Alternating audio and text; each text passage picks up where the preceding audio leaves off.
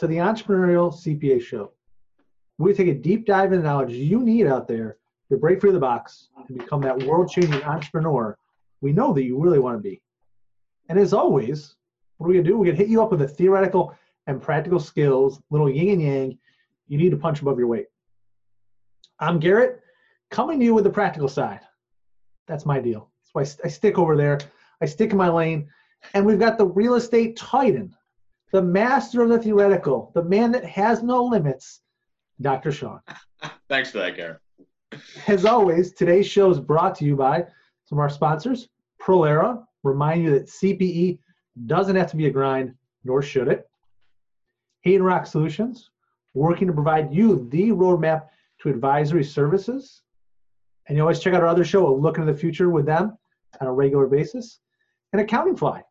If you're a firm looking for help in hiring or a job candidate looking for that next job, they can help you out. Now, Dr. Sean, I think today we just had this conversation offline in the prior recording. Yep. What's about this big trend of working remotely? What does it mean for firms? Why should we do it? What does it look like? Because I can tell you one of the things I noticed when I was speaking in the fall of 2019 to a bunch of accounting conferences. Mm-hmm. I got a lot of questions from firms on like, well, how do I should I work remotely? And okay, the answer is yes. Like, how do how do I do it? Like, what what what do I do? And sometimes the questions are rather like basic, like, yeah. Oh, can I can I can I talk to someone? Can I communicate with someone that doesn't like live in the office? Mm-hmm. a lot of times I, I talk about you. I'll be like, me and Dr. Sean have a great relationship. I believe so, hopefully. But like, yeah, as you and I know, like, how often in a year are we physically in the same spot? Two or three times max. Max, and that's usually for what, a couple hours, an hour. Yeah. Or, yeah. So you can. I mean, I think we're proof. You can have a relationship with someone, get to know them, without having to sit at the water cooler every day. Yeah, absolutely right. You know, and and to sort of uh, add to that, Garrett, this whole conversation about working remotely, telecommuting, flexible hours, and all that stuff. These aren't new um, uh, questions, right? These have always been trends, right? There, there, there have always been people that that have come into the office two days a week, three days a week. I mean, I mean, so the whole issue of how to manage people who aren't always there isn't really the the issue right now, right? So the issue here is is how to manage a whole firm or a whole team of people who aren't ever there or who are only there once a quarter for a week or sort of once a year for the annual meeting. And really sort of that comes down to, I think, right? You know, because uh, the tools are there. There's um, Zoom, Skype, Slack. I mean, a, a, whole other suite of tools out there to help folks. Yeah, phones, you can FaceTime if you have to. I mean, there are all kinds of tools and apps. I love that. If you have to, like it's a bad thing. Like, oh. If, if, if you have to, yeah. Um, but I mean, sort of the tools are are there, right? And they're easy to use, really. And so it really comes down to, I think, how to make sure that you're hiring the right people who have the right work ethic and the right mindset to actually work and to keep working, even if they're not in the office, right? And I do think that's probably the biggest one hurdle out there is to how to sort of get this process started and then how to build a framework and a system in place to help keep everyone on uh, track. Yeah, you know, most firms out there are seeing problems with they don't have enough people. You know, they've got a great talent shortage. How do they solve it? Remote workers, gig workers, flexible workers, and yeah, I think with your thing, yeah, find the right people, and then how do you build that framework? Sometimes it's yeah. don't make it super complex. Yeah. Sometimes the most basic way, like us, like we have work conversation. We might meet for an hour, and we might have 50 minutes of work conversations, but we always have maybe like 10 minutes of interpersonal conversations. Sure. And instead of it being over the water cooler, we just kind of weave that in mm-hmm. to the work conversation. That's okay. You kind of got to blend the two because the worst thing we don't want to do is make it 100% work with remote people.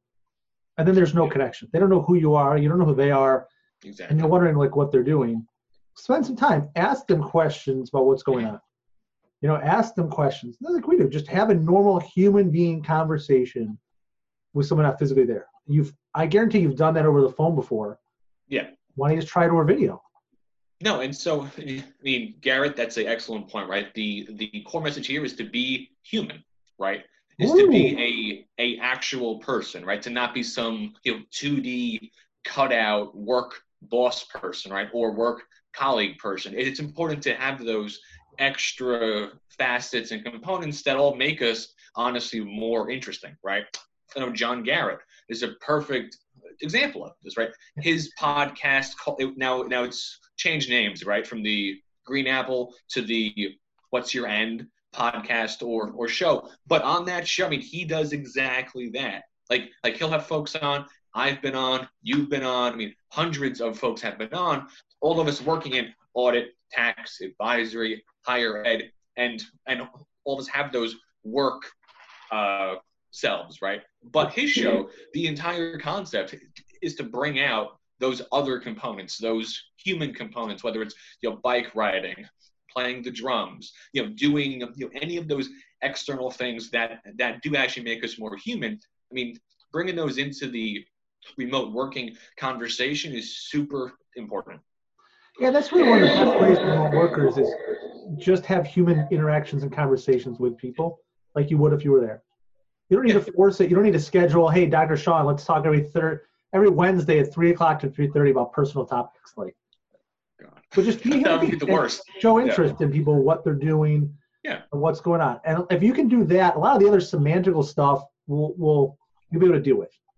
Yeah. But that's the biggest piece. If you're not going to be a human being with them and treat them like human beings, you're not. It's never going to work because they're always going to be a robot to you, and you're going to mm-hmm. wonder why they're not doing more. You're, you're going to view them as nothing more than a disposable person, as a robot. Mm-hmm.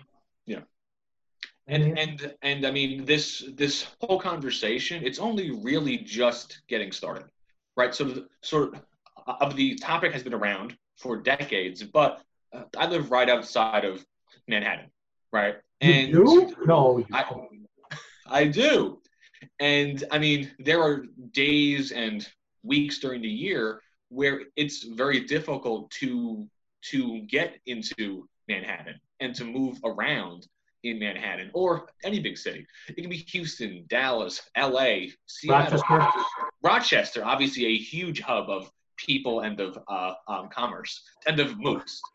Um, yeah. I mean, and so all of that stuff, those traffic and infrastructure and public transit issues are just amplifying this, right? I would much rather have my team have that extra hour back on both ends, be less tired, less aggravated, and more focused for me for even fewer hours, right?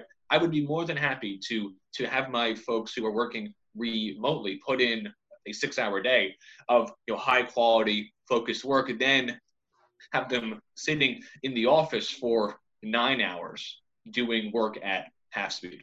Yeah, I mean, I, I sometimes go to the office. The office is 30 minutes each way, and some days I'm like, I just don't want to go to the drive, drive to the office. Yeah. No, I don't want to spend 30 minutes in the car each way. I'm just not going in today. I don't. Um, yeah. It's nice to have that option versus. Yeah. And you get no, so used to that.